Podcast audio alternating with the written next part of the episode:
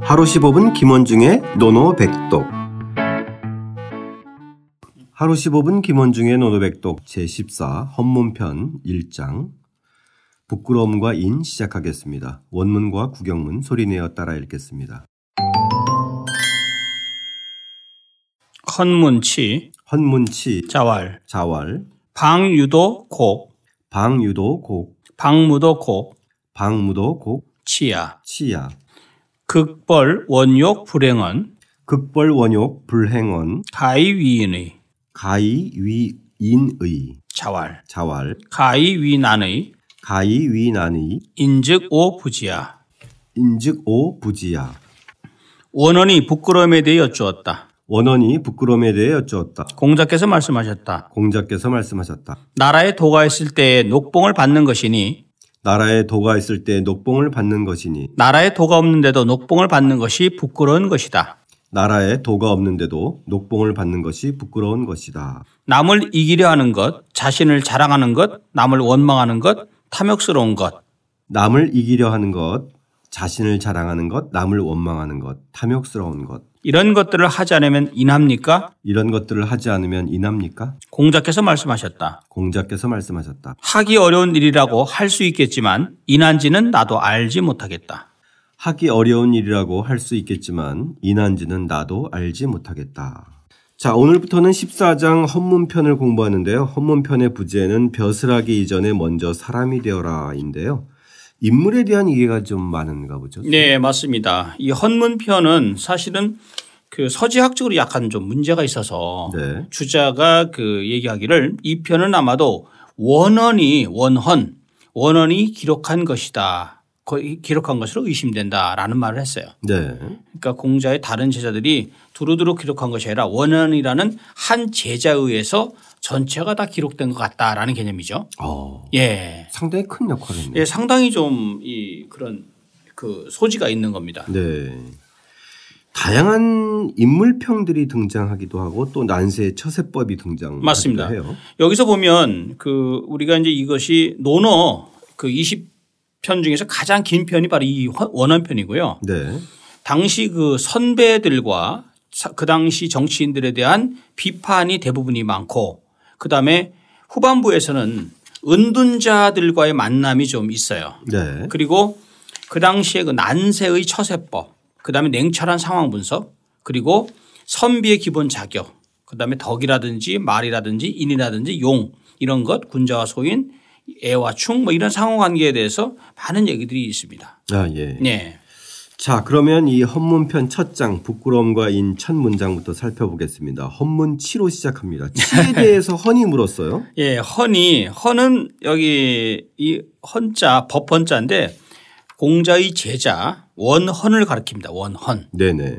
원헌이 누구냐면 그 자가 자사예요. 자사. 아들 자자 생각사자. 그래서 우리 지난번에 그 또 배웠던 옹야편 제3장의 원사라고 하는 사람이 또 같은 사람이에요. 그래서 그 이 원헌이라는 제자는 공자의 제자 중에서 가장 못 살았던 제자 안현과 쌍별이는 제자입니다. 네. 그래서 그런데 재밌는 것이 이 원언이 이 치에 대해서 물어봐서 부끄러울 치자. 근데 왜 네. 공자가 노나라 사구직에 있을 때 가제가 되어서 도왔던 인물이죠. 맞습니다. 그렇죠? 예. 아, 집안이 어려웠군요. 근데 집안은 아주 어려워서 네. 이 원언에 대해서는 뭐 사실은 굉장히 어, 좀어이설 저기 그 얘기도 많아요. 아, 예. 원언에 하도 못 살아서 네네네. 예. 좋습니다. 근데 치에 대해서 물었습니다. 예, 치. 부끄러움에 대해서 물었어요. 치 하면. 그랬더니 공자가 뭐라고 말씀하셨냐면 방유도 즉 나라에 도가 있으면 도가 있다는 거죠. 도가 있을 때에 이 곡, 이 곡시 이게 곡자가 무슨 곡자죠? 어, 곡지곡자. 예. 곡시 곡자잖아요. 네네네. 이 곡. 이 곡은 녹봉의 개념이에요. 녹봉. 아, 그러니까 예. 예전에는 녹봉, 그러니까 예. 공무원이 됐을 때 네, 그렇죠. 예, 곡식으로 어, 이제 그 녹봉을 받았으니까. 예, 맞아요. 아, 여기서는 녹봉의 개념이네요. 예, 우리가 저 논어 지난번에 그 태백편 그 12장에서도 이 곡이라는 글자가 나왔어요. 네네. 3년 동안 배웠는데도 이 녹봉을 봤는데 이르지 못하면 그건 제대로 뭐 얻었다 할 수가 없다라고 그렇죠. 예 그런 얘기가 나오는데 고대 중국에서는 특히 이 좁쌀 조로 녹봉을 받은 경우가 맞아요, 많았잖아요. 맞아요. 그죠? 그래서그 당시에 공자가요. 공자가 사실 벼슬을 했던 기록이 나와 있습니다. 제나라 경공에게 그 자기가 최소한 개씨와 맹씨의 중간급 정도는 대우를 받아야 되겠다라고 해서 상경과 하경 사이 그런 벼- 벼슬을 제안했으나 이제 거절한 거절 당한 것도 있지만 어쨌든 그 당시 대사고라는 벼슬을 맡았던 것은 분명해요. 네. 그래서 사실 공자가 자신이 벼슬할 때의 상황을 빗대어서 나라에 그 당시 도가 있어서 벼슬을 한 것이고 그걸 녹봉을 받은 것이고 박무도 나라에 도가 없을 때 이 녹봉을 받으면 치 부끄러운 것이다라고 얘기한 거예요. 네. 예. 그러니까 쌤, 이 개념이 예. 나라에 도가 있을 때 에, 자기 자리만 차지하고 녹봉을 받는 것이나 예. 나라에 도가 없는데도 뭔가 이 벼슬에 물러나지 않고 녹봉만 차지하고 있는 것은 다 둘 다 부끄럽다 이런 의미인가요? 그래서 요것에 대해서는 참 그 맥락이 좀 달라 그 다른 거예요. 아, 예. 뭐냐면 해석이 다를 여지가 좀 저는 있어요. 예, 예, 저는 어떻게 봤냐면 나라에 도가 있을 때는 녹봉을 받는 것은 괜찮으나 네. 괜찮다 이거예요. 네. 예, 녹봉을 받고 방무도 나라에 도가 없을 때 녹봉을 받는 것이 바로 이 부끄러움이다라고 해석하는 것이 저는 맞다고 봐요. 아, 둘 다 수치다가 아니라 예, 예, 예. 예, 예.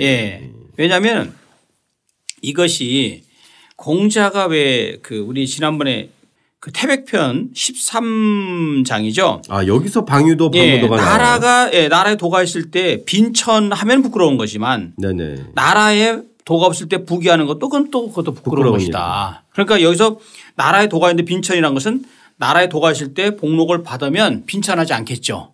음. 빈과 빈하지 않을 것이고 복록을 받는다는 것은 천하지 않은 지위를 얘기하는 거잖아요. 고로 그것을 공자도 인정했던 거잖아요.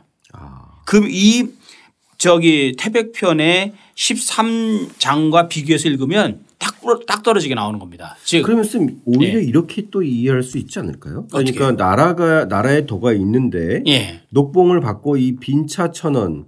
그러니까 음, 도가 있는데 가난하고 천, 어, 천하면 부끄러운 일인데 예. 이 제대로 이 녹봉을 받아놓고서 제대로 이 그 다스리지 않으니까 이런 일이 발생하고 또 나라가 도가 없을 때 벼슬을 했는데도 이 부, 부, 부차 귀연 하는 것도 제대로 다스리지 못해서 부끄러운 일이고 아, 이거는 그 당시에 우리가 설명한데 그 청취하면 기억이 좀 나시겠지만 나라에 도가 있는데 내가 벼슬 안 해서 내가 가난하고 내가 그 저기 지위를 못 받으면 그것이 부끄럽다는 얘기예요. 아, 예. 그, 그때 아, 그 그렇군요. 설명에서는 예. 아, 예. 그러니까 그 대신 그러나 나라에 도가 없는데 내가 벼슬 해 가지고 부유해지고 벼슬에서 귀한 신분이 되면 그것은 정말 나쁜 거다 이거죠. 아, 예. 예, 요것이 이제 우리가 뭐 전형적인 그 육아의 선비 정신과도 맞닿아 있는 거죠. 예. 그러면은 이 치의 개념은 방무도 고개의 방점이 있다는 거네요. 예. 그렇게 봐야죠. 예, 방유도 고개 아니라. 예, 예, 예. 네네. 그래서 나라가 여기 이제 뭐 지난번에 이미 이제 태백편에서 배웠으니까 저기 한번 공부했으니까 이건 충분히 설명이 될 것 같고요. 네. 여기서 공자께서 이 고- 이 곡에 대해서 조금 더 한번 설명을 좀 할게요. 네. 뭐냐면 그 당시 이제 공자가 위나라에 갔을 때 그 이 위나라 영공 밑에서 그 노나라에 있을 때 자신이 받았던 그 복록에 녹봉에 대해서 얘기했는데 좁쌀 6만 두를 받았다고 그랬어요. 어. 예, 좁쌀. 그래서 상당히 많이 받았네. 예. 그래서 그 당시 이제 종자도 아마 6만 두를 받았던 걸로 추정을 해요, 사실은. 그래서 이제 그 공자가 벼슬을 했을 때 그러니까 대사고라는 벼슬을 했을 때 대략 그 봉석 6만이라고 하는 것은 뭐 적지 않은 그래서 이것을 또 오늘날로 사- 그 환산했더니 대략 3천석 정도 된다고 그래요. 굉장히 어우, 많은 양입니다. 굉장히 이게 많은 사실은. 양이네. 예. 그래서 그 당시 그, 그 춘추 시대 때 급여 기준을 보면은 지위가 가장 높은 관리 월, 그 높은 관리 월급이 100석부터 시작을 했고 가장 높은 사람이 1만 석까지 받았으니까 공자가 받았던 한 3천 석이라는 것은 한 꽤 그래도 적지 않은 그러니까 중간 뭐 이야기는 해도 그래도 꽤 높은 많은 네네네. 그것이 되는 겁니다. 예. 예. 녹봉을 보고 관직의 지위와 위치 정도를 또 파악할 수 있겠군요. 예, 그렇죠. 예. 예, 예. 자, 그러면 그 다음 문장으로 넘어가 볼까요? 예, 그러면 극벌 그다음 원역 뭐. 불행원. 그래서 그 다음 문장을 보면 극벌 요건 이 극이라는 것은요 이게 무슨 극자죠? 이길 극자예요. 이길 극자. 예. 글자도 이긴다는 것은 그래서 이제 주석을 달면 호승이에요. 호승. 조화로자 이길 승자. 이기기를 좋아하는 거. 이게 그게요. 아, 예, 예. 벌은 뭘까요? 자긍 즉 자랑하는 거.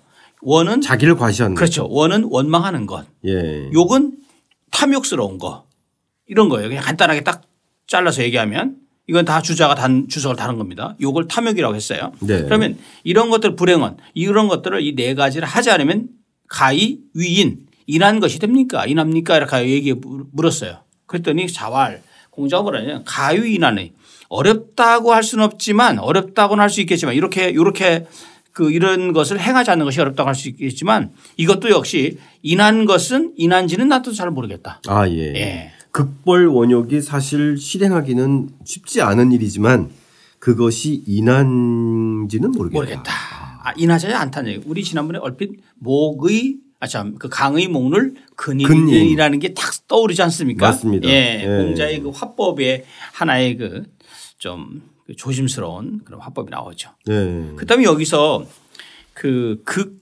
극벌원욕이라는 개념은 다 뭐예요? 뭔가 이렇게 바깥을 향해 있는 것 같아요. 이것을요 어떤- 그렇죠. 예. 딱 한마디로 얘기하면 인간의 욕망이에요. 기본적 욕망. 그렇죠. 아, 그러니까 남을 이기려고. 바깥을 향해 예. 있는 거군요. 그렇죠. 그래서 이런 것을 인간은 다 하려고 하고 자꾸만 뭐 그 이기고 자랑하고 원망하고 그다음에 탐욕스럽고 한단 말이에요.